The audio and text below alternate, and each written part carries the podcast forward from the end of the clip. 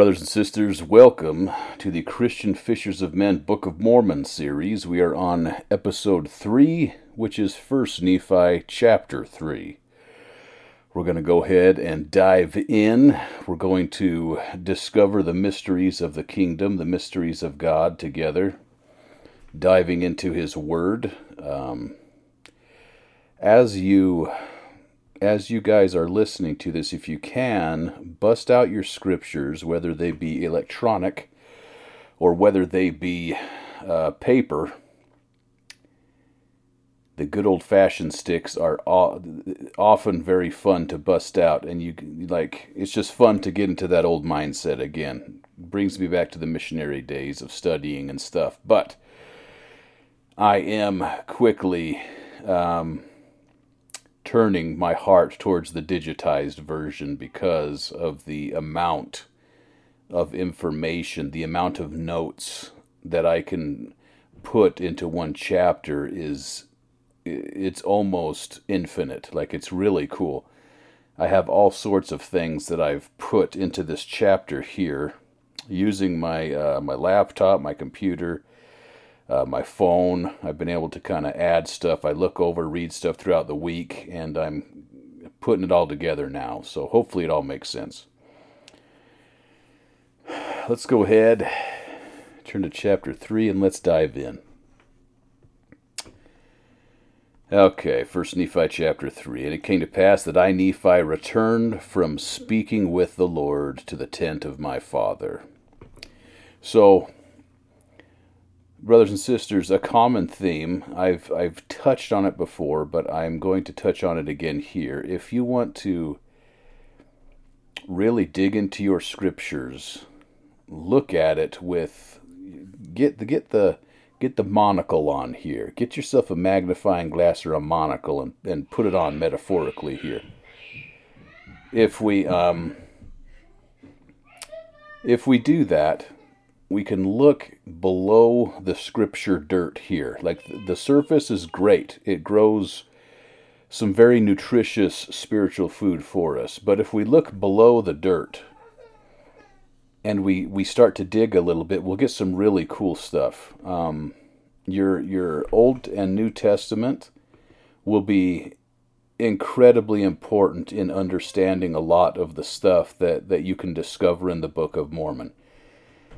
They they really do a great job of. Hi Hazy, what you doing?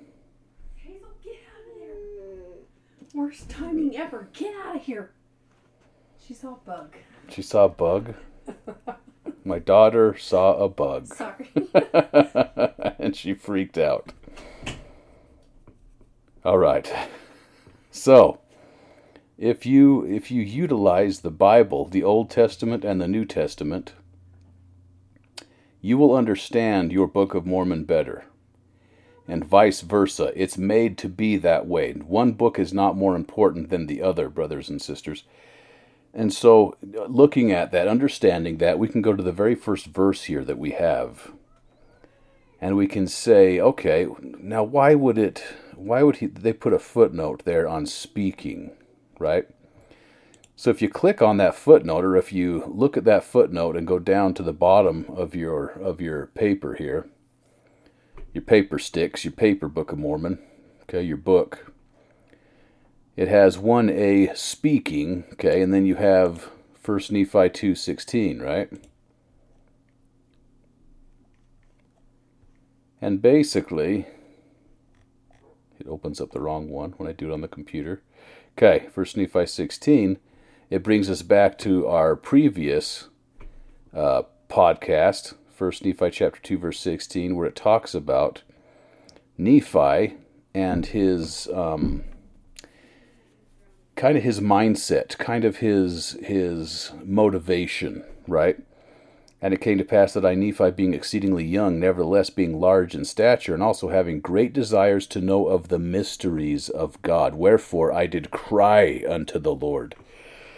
And behold, he did visit me, and did soften my heart, that I did believe all the words which had been spoken by my father, wherefore I did not rebel against him like unto my brothers. Okay? So, there's a there's a theme here, right? There is a mindset, and we're getting an idea translated to us, okay? Now, let's go back to the original language, which was Hebrew, right? Now, whenever you're translating something from one language into another, especially from an ancient language, if you were to transliterate something, which is a word for word translation, you're not going to get the full idea a lot of times because there are words that they will have that we do not have. Language is basically portraying ideas that we have in our mind, right? It's an idea. It's a a thought process of our brains that is coming out in a way that we can explain it to somebody else. And when we all have the same language, it works great. Um, when we have ancient languages, sometimes it's it, it's different, and so understanding that that we need to we need to look at the Hebrew and say what idea is being presented here, right? What's the idea here? Because things are going to get lost in translation. That doesn't mean that it's it's uninspired. That doesn't mean that it's it's not good that the translators were bad people, right? It just means that you lose things from one language to another. It's just how it works. So, when he says he returned from speaking with the Lord, we can look at that phrase in English and we can say, is that phrase in English appearing anywhere else in the canon of Scripture that we have? And indeed it does. We can go back to many places. If you have your, your digital scriptures out, you can actually search you can you can even go heck you can go on google and you can search for that phrase and it will bring you a list of where that appears in the king james version of the bible. It is really cool because then you can go and you can look at that phrase right? And we can get a pretty awesome parallel into understanding the hebrew behind the english this is how we should approach at least one aspect of the Book of Mormon, knowing that it was written in Hebrew, using Reformed Egyptian. You know what I mean? It's it's just one of those things, using the characters of Reformed Egyptian, but the language was Hebrew. So, understanding that, we can go to Hebrew and we can say, okay, there's two words, two words in Hebrew that they would use in talking about uh, speaking like like a, a prayer type of, of speech with deity, okay, with Elohim or Jehovah or whatever. Okay, the the, the first word is tefillah. Okay, this is a more commonly associated with, with formal prayer, while tekinah, and I'm probably slaughtering the pronunciations, can be more of a plea or supplication. Okay, now following the footnote with speaking with the Lord, that footnote A, we can go and we can see that we can deduce which one we're looking at here, right? So Tekanah is the one that's that Nephi is is best suited to be able to use. Like if he were to write this down, that's probably the word that he would have used when it was originally put down and engraven on his, his plates, right?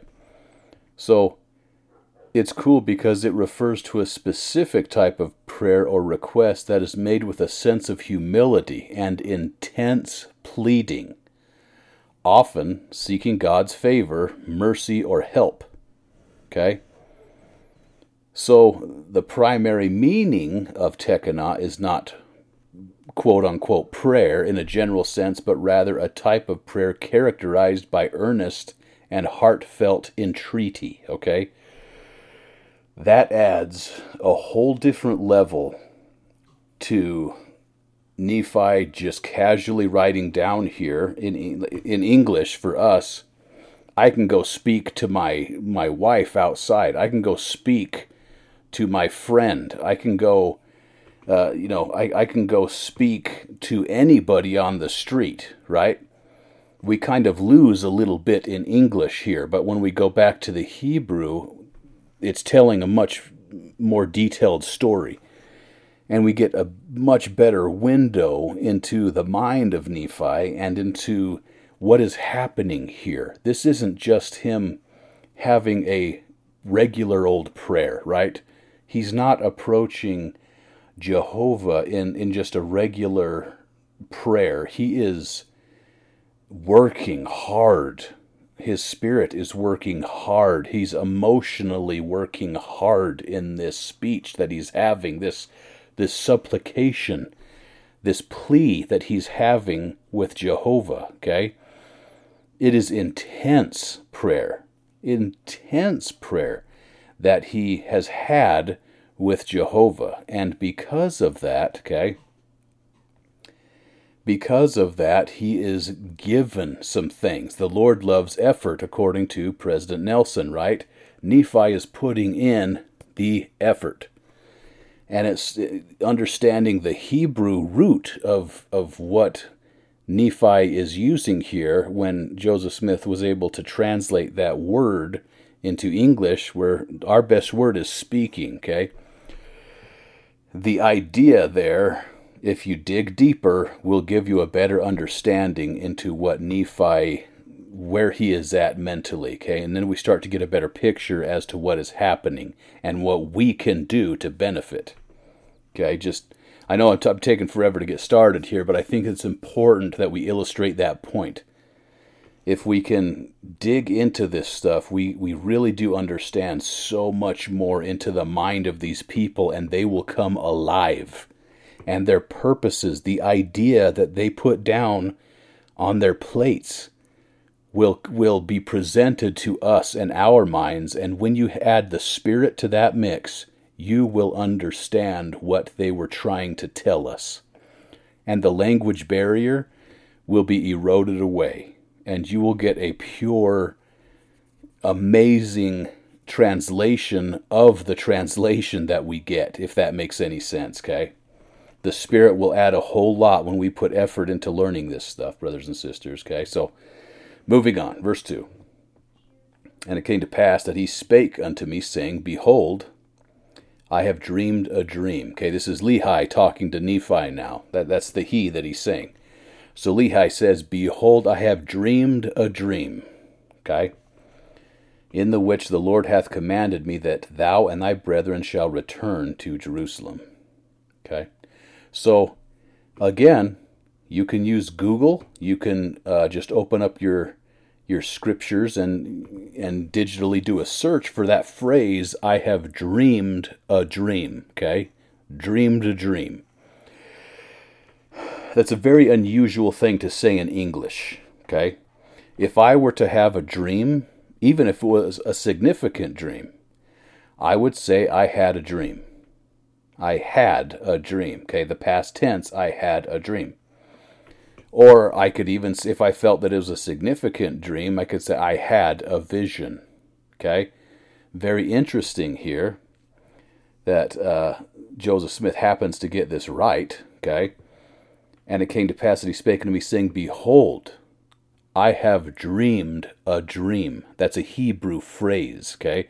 The Hebrew is is pouring forth out of the original tongue and even dripping into English. We we have this this remnant of Hebrew here because that's a weird way to phrase something in English. And whenever you see that, if you train your eye to look for these phrases and these these weird little things, they'll start to pop out. And then you can go do a search in the Bible and you can look at that and then you can discover what the Hebrew verse actually was and you can look at those words, right? So if we do that, it's just you know this one this one is fun just because we discovered that this was a very uh, common phrase in Hebrew, and many a prophet said this phrase. And in Hebrew, it, it's it's uh, shalom shalom, okay, or kalam kalam, however you say it.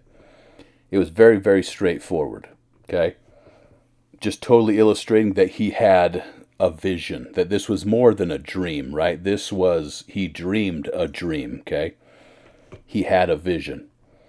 And in this dream, okay, the Lord commanded him that he should send his sons back to Jerusalem, okay?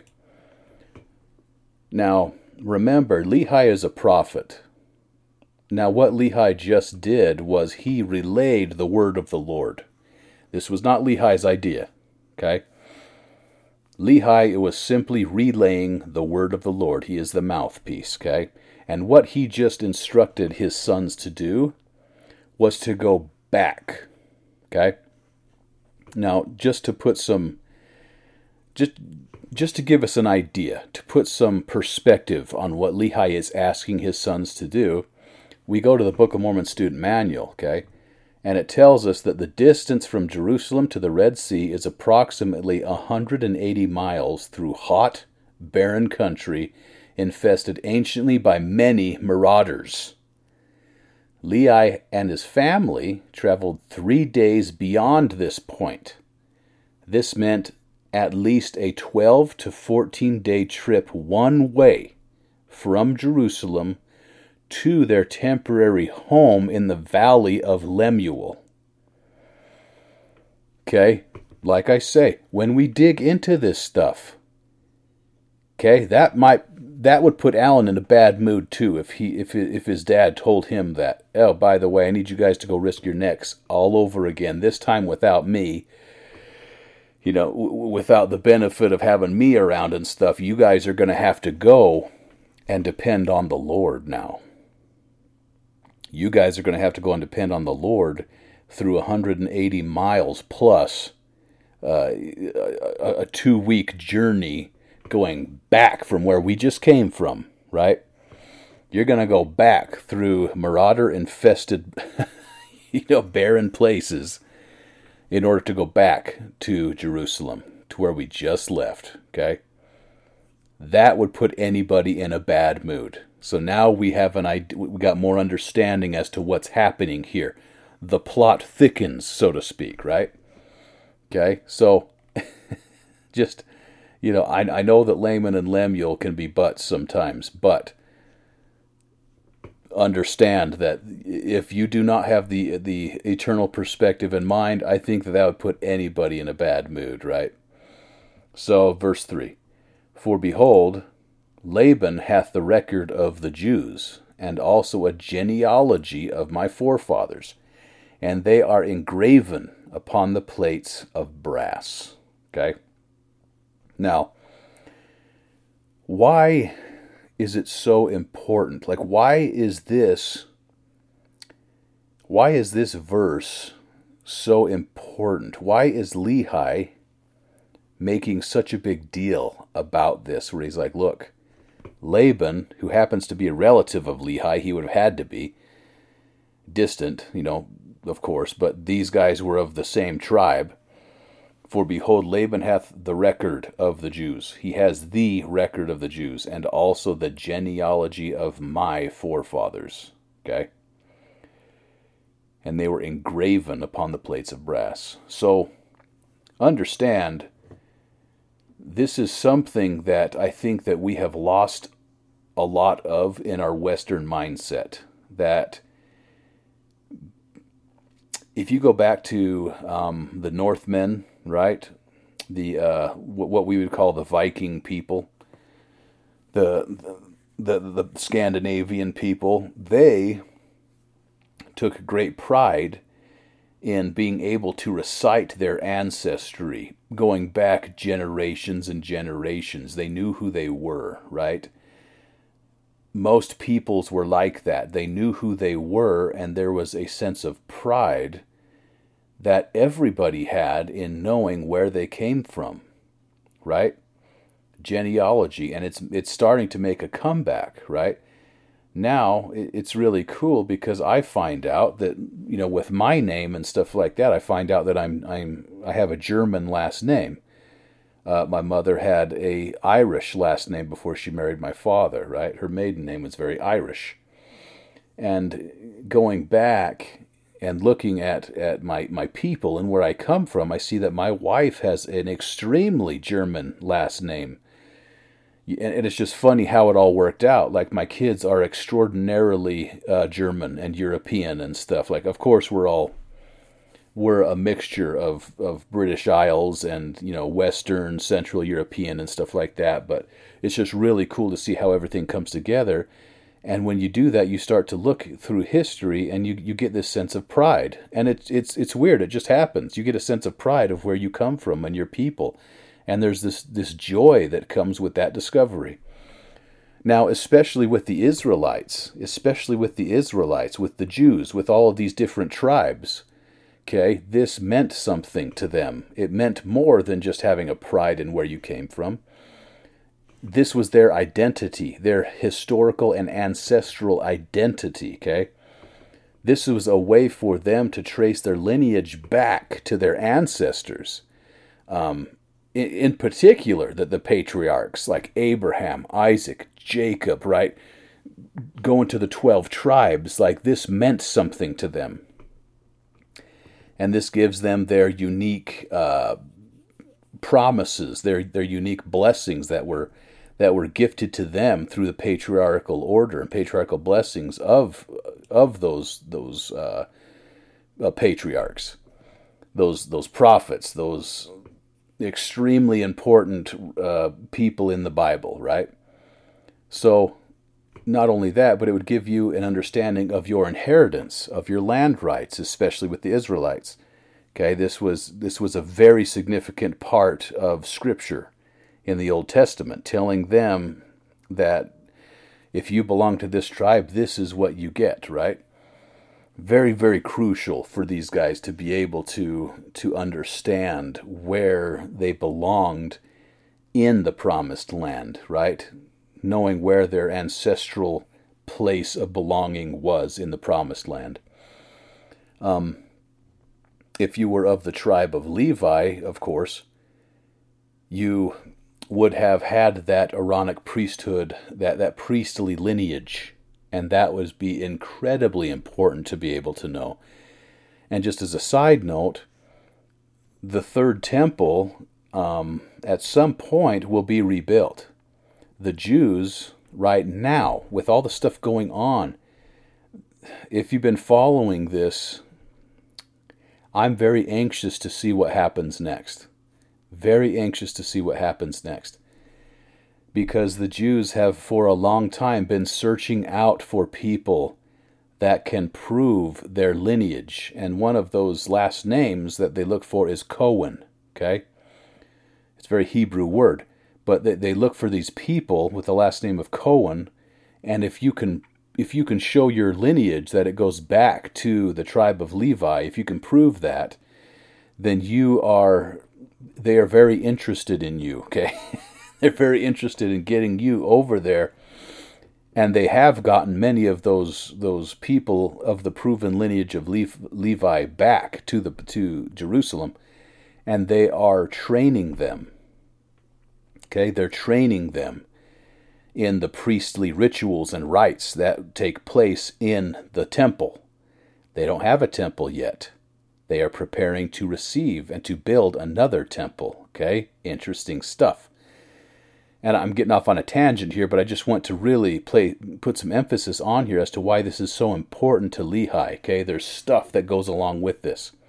There are obviously covenants. There's promises, uh, moral and ethical guidance. You know what I'm saying? There was stuff very very specific advice, very very specific covenants made with each one of the twelve tribes of Israel. Okay that wasn't just given to that son individually, that was given to that tribe for generations, you know, pretty much everlasting. Okay? Also, there would be an understanding of of prophecy and messianic expectation. Okay? It was very, very important for them to know the prophecies and what was expected of their tribe because a lot of those prophecies in the Torah, okay, what they would have had in, in their brass plates, these these prophecies, these Hebrew prophecies, were linked to the genealogy of the Messiah. Okay, what what the Bible calls the the shoot, you know, from the house of David. And obviously, that played a, a huge significant role in the hope of, of the future of the messianic figure, okay? Very, very cool stuff when we understand this. Um, again, these these verses we're on on verse 3 and it's just rich with information that if we just dig for it if we just put forth a little effort we can get an incredible understanding into the motivation and the mind of these ancient people okay? Verse 4 wherefore the lord hath commanded me that thou and thy brothers should go unto the house of laban and seek the records and bring them down hither into the wilderness and now behold, thy brothers murmur, saying, It is a hard thing which I have required of them. But behold, I have not required it of them, but it is a commandment of the Lord. Okay? I put in my notes here, again with the murmuring, dot, dot, dot. okay? I'm going to quote what I had already quoted about murmuring really quick. I've already covered it, but just to bring it back to our mind here, I invite you to focus on the commandments from living prophets that bothers you the most? Do you question whether the commandment is applicable to you? Do you find ready excuses why you cannot now comply with the commandment? Do you feel frustrated or irritated with those who remind you of the commandment? Are you slothful in keeping it? Beware of the deception of the adversary. Beware of murmuring. Elder H. Ross Workman of the 70. Conference Report, October 2001. Okay? Keep that in mind. Keep that in mind. So, the principle that we are learning, that we are to understand here, okay? I think this principle is going to come into play very, very soon. I think it's already in, in play right now, hardcore. It has been to some extent, always.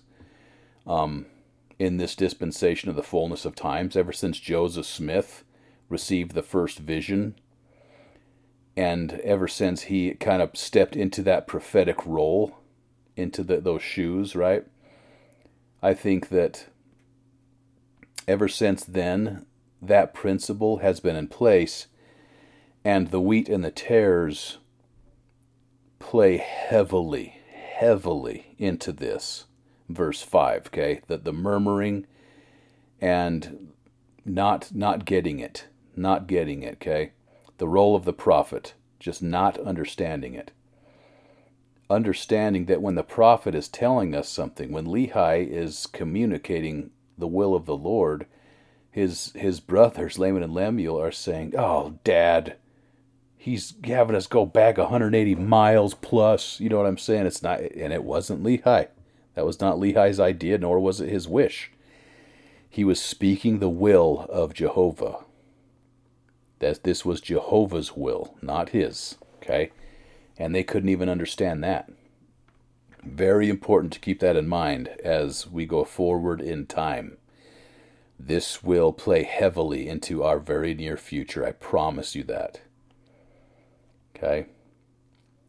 Verse 6 Therefore go now, my son or therefore go, my son, and thou shalt be favored of the Lord, because thou hast not murmured. And it came to pass that I, Nephi, this is the scripture mastery verse, okay, verse 7. And it came to pass that I, Nephi, said unto my father, I will go and do the things which the Lord hath commanded. For I know that the Lord giveth no commandments unto the children of men, save he shall prepare a way for them, that they may accomplish the thing which he commandeth them. Okay? Now, this is obviously a huge principle. They hit this one all the time, okay? Uh, President Nelson, who was then Elder Nelson in 1984, there's a quote here I have for him. It says, I have learned not to put question marks, but to use exclamation points when calls are issued through inspired channels of priesthood government.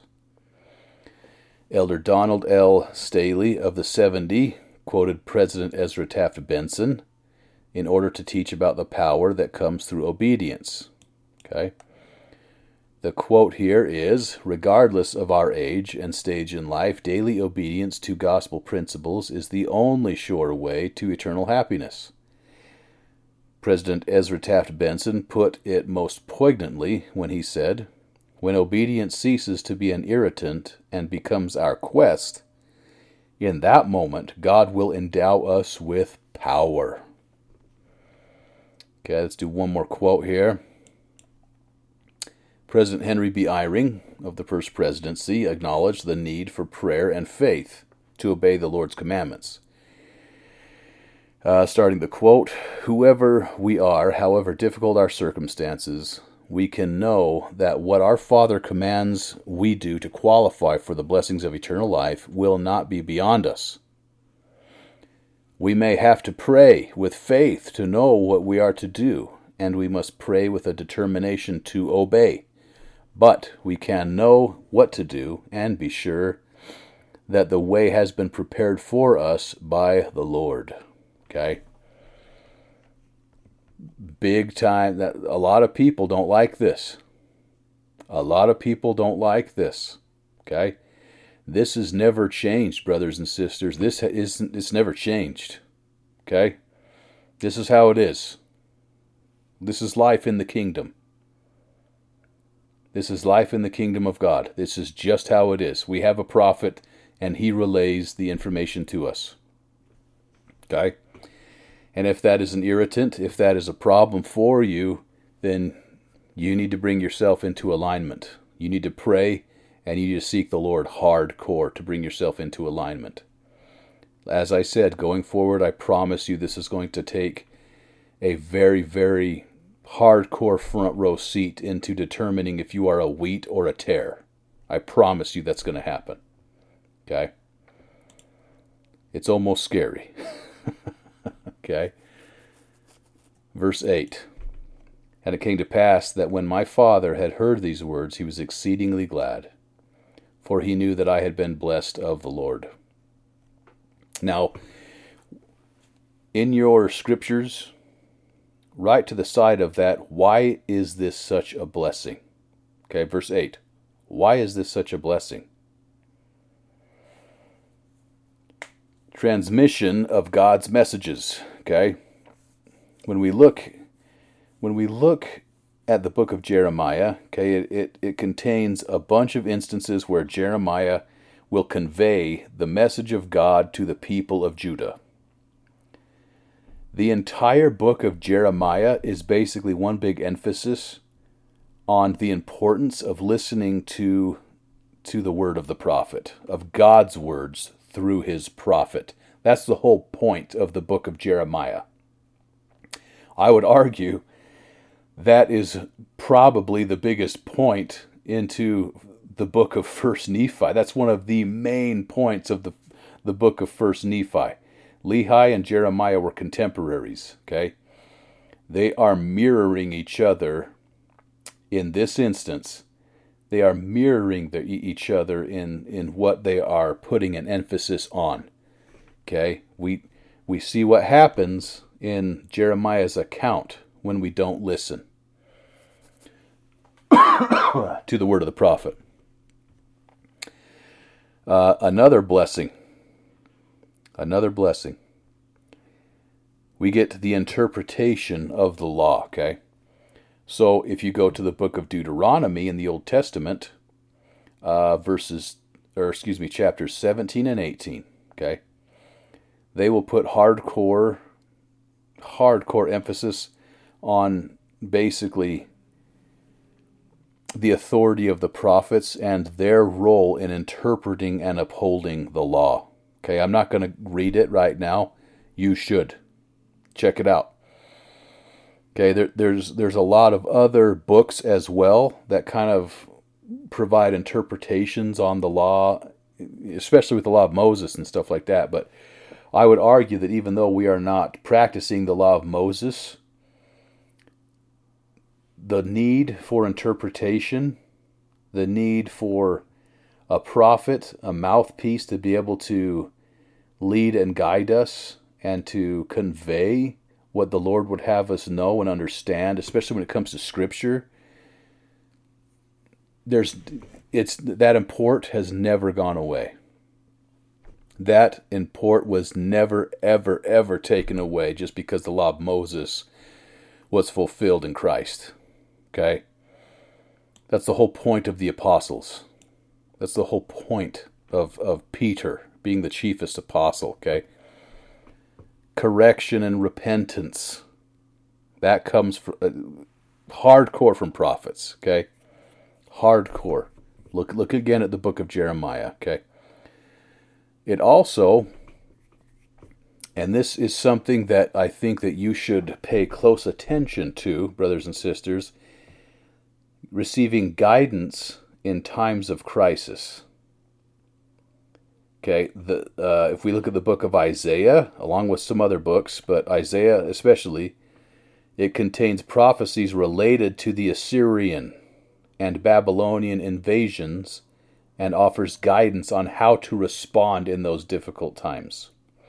Now, I'm excited because I have never dived into the book of Isaiah, but as we go through the book of Mormon, I'm going to get a chance and an excuse to, to go head first and just dump, jump into the deep end. I know I have I've looked at it a lot. I've looked at it a lot over the years, but I know that a lot of the stuff that Isaiah told us about were types and shadows as to what's going to happen to us in the last days. Okay. And if we can apply that to ourselves, we will have guidance in times of crisis, not only from from the good book, but from our adherence to what our prophet is telling us as well. That's a huge blessing to have, okay? Um, having accountability right? The prophet holds us accountable. That kind of goes along with with the correction, repentance, okay? The prophet helps us to hold ourselves accountable, which is absolutely necessary for a people who are striving to live up to the expectations and commandments that the Lord has set forth to us, right? Um, also for fulfillment of God's purposes. Okay? Obedience is connected to that, to fulfillment of God's purposes. Either obedience or disobedience, I should say, is connected directly to fulfillment of God's purposes. Also, the preservation of the covenant. Okay? Obedience. Obedience to the covenant it really does emphasize the importance uh, of obedience itself as a condition for the people's continued possession of the promised land and their relationship with God. Brothers and sisters, this is something we are in danger of losing. This is something we are in danger of losing. This is going to become a theme as we as we continue reading the Book of Mormon together. Okay? This applies to us. This applies to us. Okay? In preparation for the Messiah is my last little bullet point here. Okay?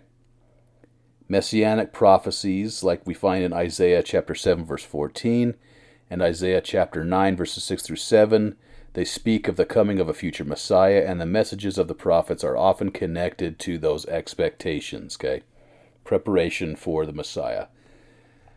That is why it's such a blessing. That is why it's such a blessing. When we adopt the attitude of Nephi, you can see why his dad was so exceedingly glad. He wasn't just happy. He wasn't just be like, ah, I'm cool. Okay, good. I got a good kid. He was exceedingly glad. I can't imagine the pride he must have felt in his son. That's something that I hope that my my children, my sons especially, I hope they adopt this attitude. Okay, because knowing what what we just talked about here, why is it such a blessing to have that connection and that attitude? You get these these blessings, these bullet points. I'll read them off real quick. I'm not going to explain again. I'll just read them off. Transmission of God's messages, interpretation of the law, correction and repentance, guidance in times of crisis, accountability, fulfillment of God's purposes, preservation of the covenant, and preparation for the Messiah. I'll take that. Yes, please, may I have some more. Please, sir, may I have some more, okay? Absolutely. Verse 9. And I, Nephi, and my brethren took our journey in the wilderness with our tents to go up to the land of Jerusalem. Okay, they depart on a perilous journey. Don't sleep on that. Don't sleep on that. This this journey will play into their attitudes as they reach Jerusalem because they've just gone through a stressful situation again, okay?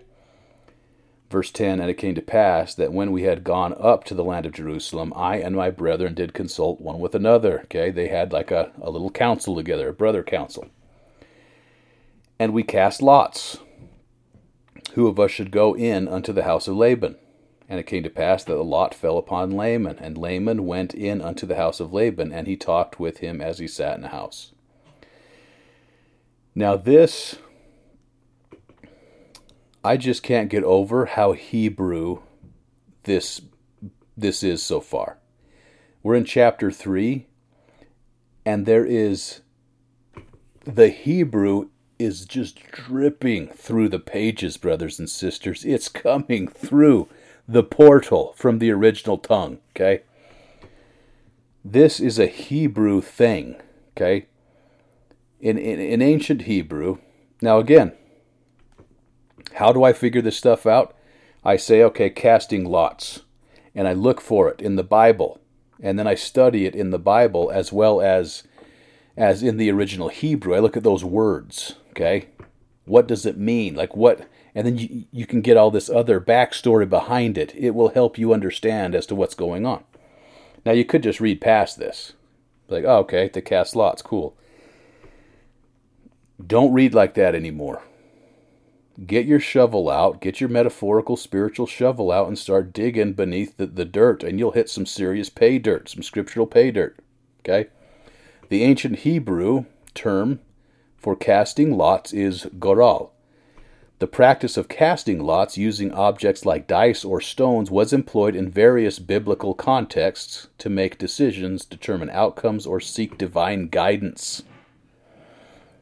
That was an interesting last one, wasn't it?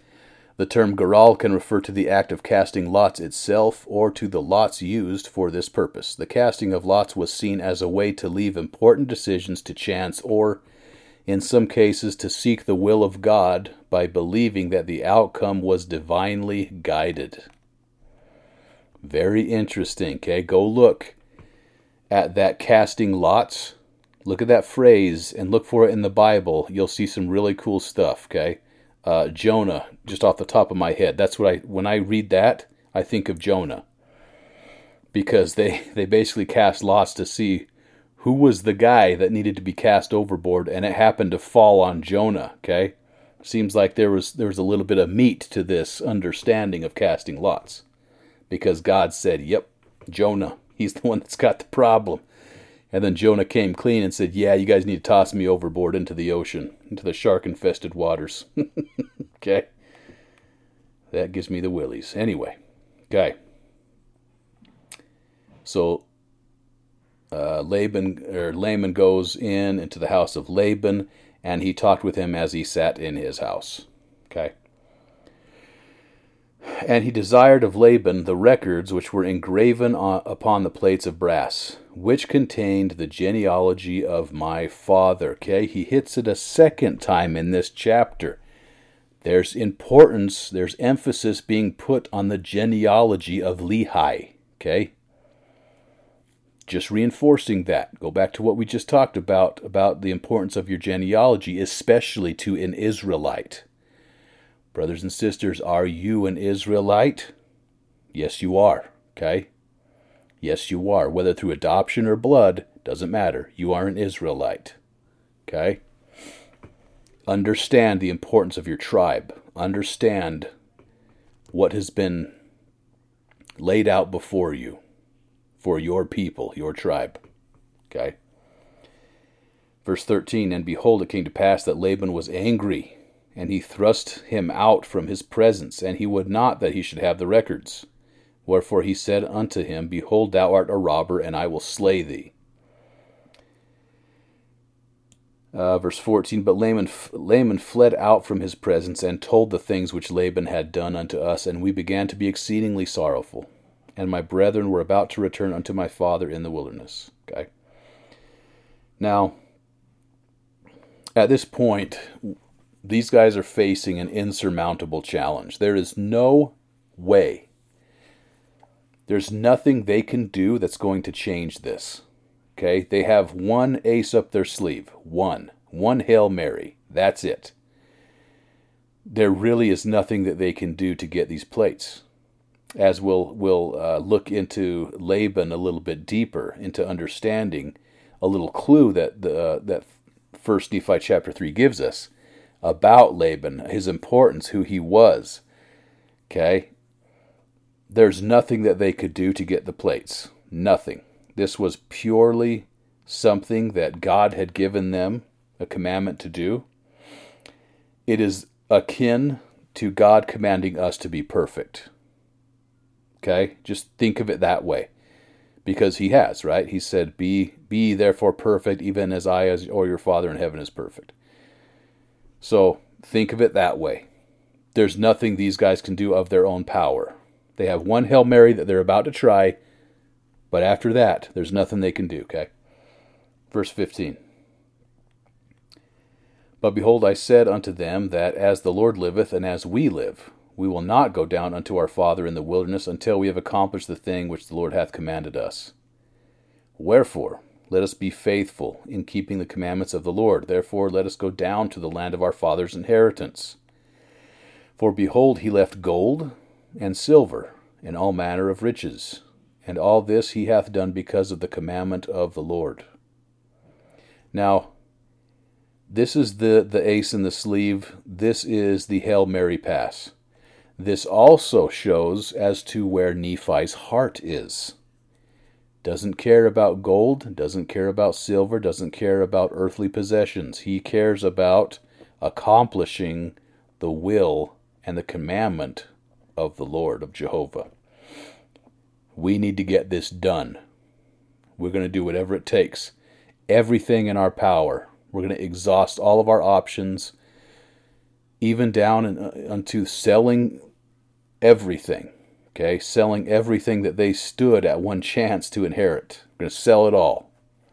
Okay, here's the Hail Mary. Pass.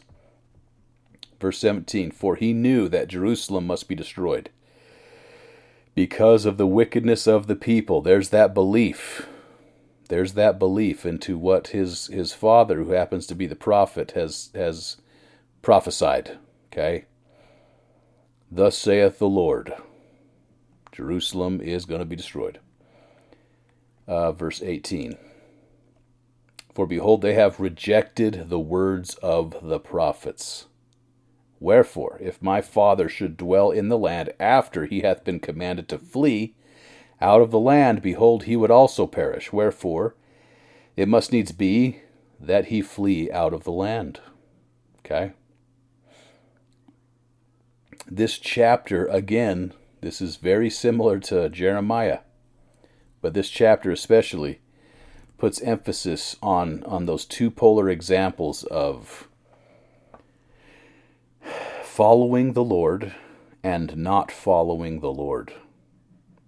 Okay, it, it's consistently showing the difference between those two polar opposite examples of following and not following the Lord. And what stands in there uh, as a, an important piece of this recipe of following the Lord is the prophet. Okay, I know people get annoyed when I put emphasis on this. People don't like it. They don't like to hear it. Um, as soon as uh, as soon as we got past probably 2006, 7, 8, okay, this really became a problem for people. And then 2019 rolls around and we get a lot of people leaving the church, okay, because of this principle this principle that has never changed from the time of Adam himself. Okay? Uh, let's see. For behold, it is wisdom in God that we should obtain these records. Sorry, verse uh, 19. For be, and behold, it is wisdom in God that we should obtain these records, that we may preserve unto our children the language of our fathers. Okay, okay, here we go. Here we go. We're getting some more insight we understand the, the importance of the genealogy. We've covered that, okay, exhaustively so. Now we're getting a little probably a throwaway comment that Nephi didn't even think of that gives us a, a little understanding, okay? Nephi saying we need to preserve unto our kids the language of our fathers. Why would you need to do that, brothers and sisters? Why? Interesting thought experiment. Why is it important for for Nephi to preserve the language of their fathers? I've heard probably one of the most just off the top of my head, I just I just had this thought what if we were to stop teaching cursive like that like that's happening and eventually people aren't able to read the Constitution of the United States. A document put forth by our forefathers. What if in 500 years our language has changed so much and we have stopped studying the document? Would we have any real understanding? Would we lose our understanding about the Constitution of the United States because it was written in cursive? It's even in the same language, but language changes. The English has changed a whole heck of a lot in that amount of time and would in that amount of time. It would change. Words would have different meanings. When you study the Book of Mormon, uh, coincidentally, when you see a word in there that you want to look up, look it up in the 1800s dictionary instead of a modern one just little piece of advice there for when you're studying the Book of Mormon. Language matters. Language matters a lot, especially when we're talking about the brass plates and the Hebrew writings of Isaiah, uh, Jeremiah, right? Going back to, to Adam. The children, the Nephites, the Lamanites, okay? The children of Lehi need to be able to understand this stuff. It's extraordinarily important. It's important for us. Okay, very important for us. And to not to go in, into this too deeply, but when we look at taking translation of the Bible, King James translations, okay, King James uh, English is like it has become our uh, religious text, our religious way of approaching God, which is a very human, very ancient, uh, very common human condition. You don't approach God with everyday slang. You don't, uh, for instance, call God dude, right? you know what I'm saying? When you speak, when you pray to your Father in heaven, out of respect, we will adopt a language that we do not speak all the time. As a matter of fact, I would say that aside from reading Scripture, I never speak this way, ever. I can't think of any time I've ever spoken in King James English other than when I'm approaching my Father in heaven. Okay? We word, use words like thou, thee, thy, right? We speak in this religious context and use this religious King James English instead of our everyday English. That's why the Book of Mormon was translated the way it was. It's religious text, it's religious language, okay? And as such, it takes some understanding for us coming. Oh, how long's it been? Since William Tyndale did his translation, 15, oh, what was it, 15 something, 1500s? So for us, it's been 500 and something years. You see what I'm saying here? Like, it's important for us to understand King James English, okay? It's important for the seat of Lehi to understand the Hebrew and be able to read it be able to understand it. Okay. All right, I've I've beat that dead horse a lot. Okay, moving on to verse twenty. And also that we may preserve unto them the words which have been spoken by the mouth of all the holy prophets, which have been delivered unto them by the Spirit and power of God since the world began, even down until this present time. So, off to that, brothers and sisters, off to the side of that, I wrote a question What happens when it's taken away? What happens when that is taken away? Priorities change a whole lot, I think, when we think in terms of of what's really important. Okay? Everything else really doesn't matter. Like like when you're thinking celestial, like President Nelson has commanded us to do, the words of the prophets, like you can see why when the pilgrims, when the um, pioneers, when everybody made a big old exodus to escape something like religious persecution, uh, seeking for a, a a better way to worship God, closer closer more closely related to what we would read in the Bible, right? You see why they took such great pains to take the Bible with them. And the Book of Mormon will illustrate this, right? They had the record of the Jews and our uh, European, th- those of us who are of European descent, when when our European ancestors came over to America, they clung to their Bible. It was of incredible importance to them because they understood things inside of there. And uh, I could, I maybe I'll do a podcast on this at some point, but a lot of the uh, the American Indians that they ran into, they recognized them as Israelites. They said these are lost tribes of Israel. There were things and customs that they that they saw, and even even hearing the word Yahweh in their religious dances and ceremonies and stuff like that. Incredible stuff.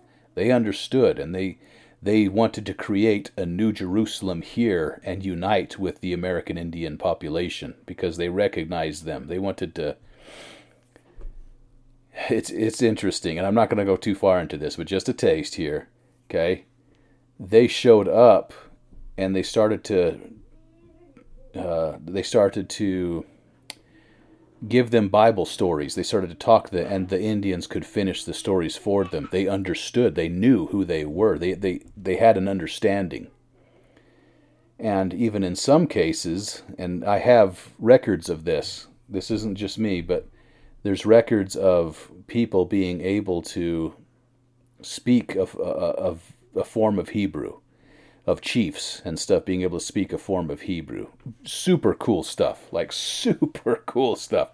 But anyway, anyway, we see that this is so important. Like chapter 3 is is almost clobbering us over the head. They're saying, "Guys, look how important it is to have the words of God. Look at how important it is to have the words of the prophets." It just it hammers it again and again and again. Okay? Verse 21.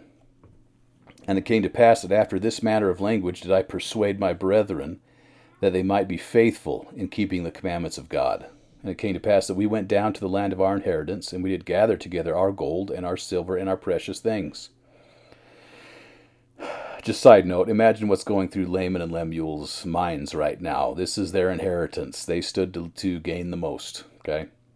And after we had gathered these things together, we went up again unto the house of Laban. Now, this is the this is the crossing of the Rubicon for Laman and Lemuel. This is the crossing of the Rubicon. Because after this there's no going back. There's nothing to go back to. Even if they were to go back to Jerusalem, which they are tempted to do, they have no inheritance. There's nothing there for them. They would have to start from scratch, okay? It gives you a little bit of insight into their frustration. Verse 24 And it came to pass that we went in unto Laban and desired him that uh, he would give unto us the records which were engraven upon, engraven upon the plates of brass, for which we would give unto him our gold and our silver and all our precious things. And it came to pass that when Laban saw our property, and that it was exceedingly great, he did lust after it, insomuch that he thrust us out, and sent his servants to slay us, that he might obtain our property. Okay, we see what kind of guy old Laban is. He was someone. If he's got the plates, he's somebody who's already important. Okay, that, that that's a clue. The fact that the fact that he is has the power to deny them or grant them their request means that he was somebody, right? Guy, verse 26. Well, and just as, as a side note, as a side note, before we continue, understand that the law of Moses was, I forgot to cover this earlier, but the law of Moses was written down in the brass plates. They needed to practice the law of Moses. This, this was their Torah, okay? They needed to practice the law of Moses until the Messiah came. They had to be able to do that, to practice their religion, and they needed that to be able to do so. And it came to pass that when we did flee before the servants of Laban, and we were obliged to leave behind our property, and it fell into the hands of Laban.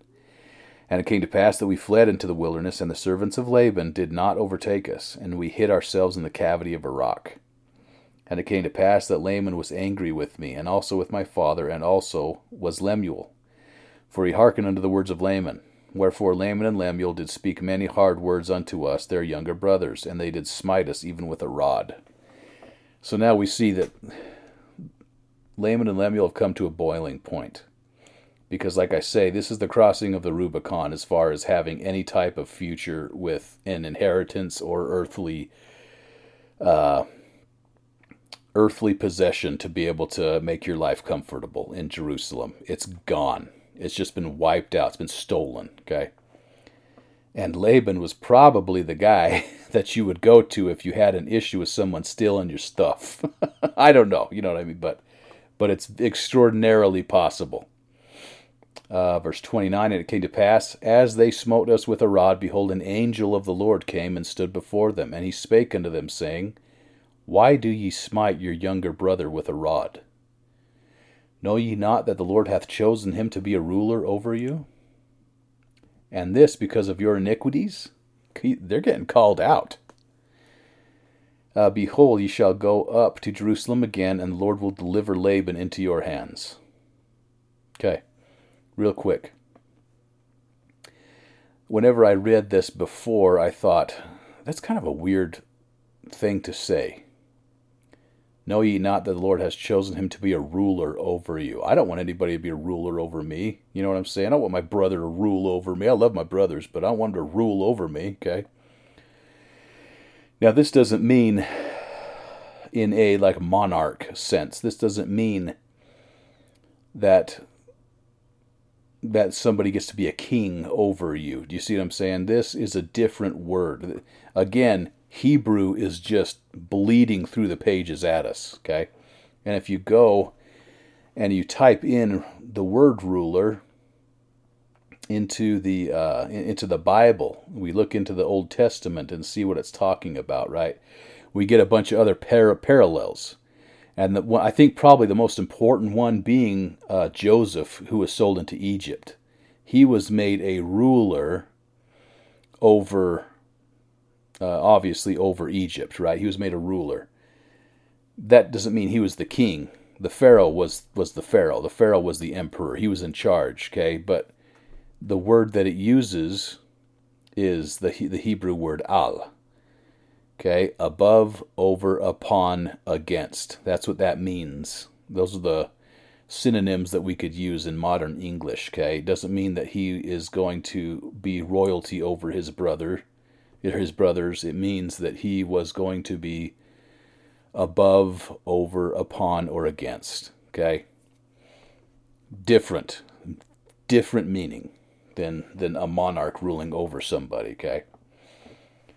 Um and after the angel had spoken unto us, he departed. And after the angel had departed, Laman and Lemuel again began to murmur, saying, notice they, they wait until the angel leaves and then they continue murmuring. That's how deeply Satan had planted these murmuring seeds in their hearts. They literally saw an angel who showed up and said, You guys are being idiots. And because you're being idiots and not listening, this guy is going to be made to be over you or upon you. Okay? Probably in a priestly sense, is my guess. He would be a high priest. And if you know anything about uh, the Israelites, if you know anything about that, okay, they that would have probably made them upset. I imagine that would have made them upset. Uh, okay, so they, how is it possible that the Lord would deliver Laban into our hands? Okay, now here's a clue. This is kind of cool. Little throwaway clue here. Again, Hebrews bleeding forth through the pages. How is it possible that Lord will deliver Laban into our hands? Behold, he is a mighty man, and he can command fifty, yea, even he can slay fifty. Then why not us? Okay? If we go to 2 Kings chapter 1 verses 9 through 15, you'll read about the story of Elijah and King Ahaziah, okay? Uh, then the king sent to him a captain of fifty with his fifty men. He went up to Elijah, who was sitting on the top of a hill, and said to him, Man of God, the king says, Come down. Okay. Elijah answered the captain, If I am a man of God, may fire come down from heaven and consume you and your fifty men. Okay.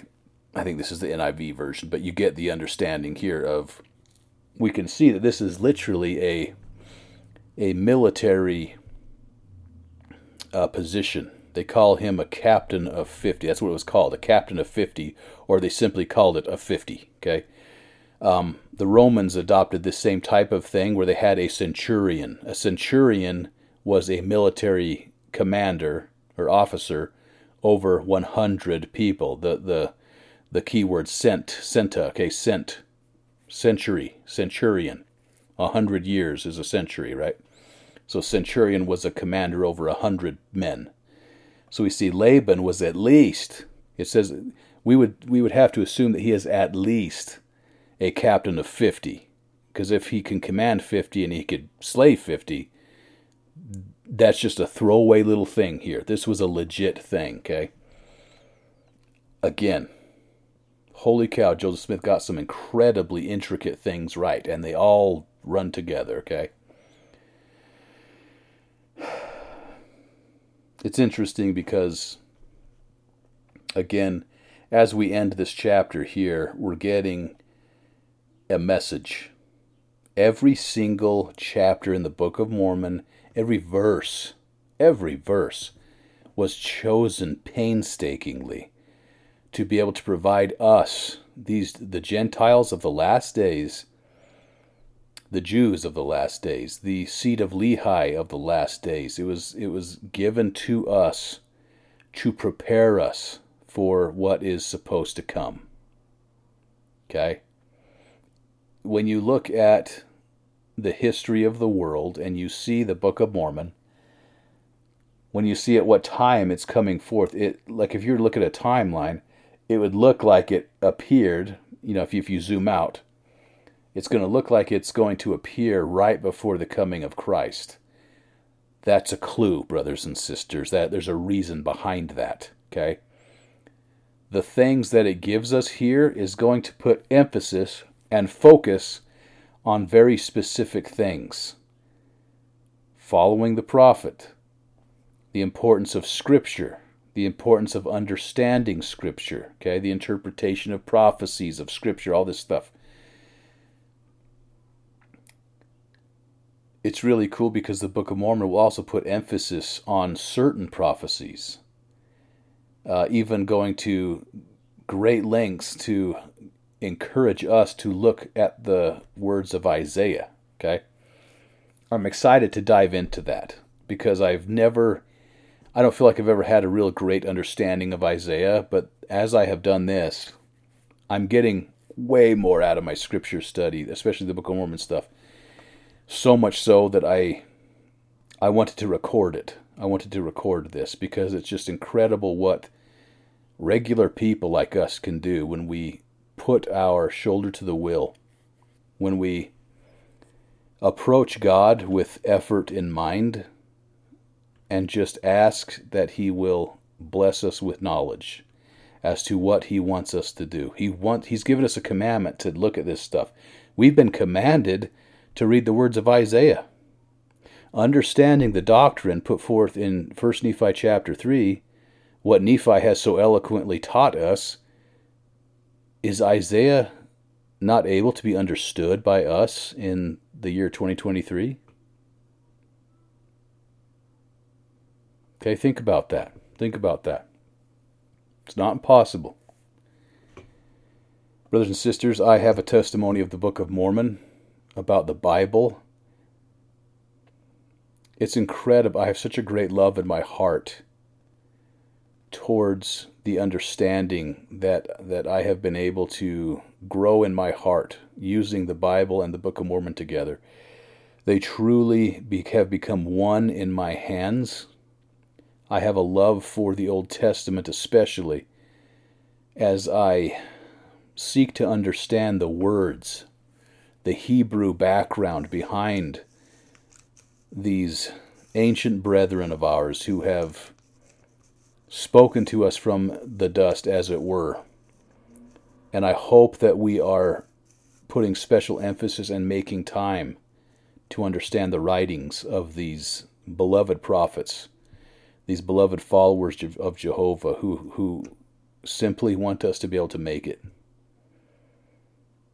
I love you guys. I know the church is true. I'm grateful for the prophet. I'm grateful for everything that we have and enjoy, and for the amount of knowledge that lies at our fingertips in order to understand this stuff.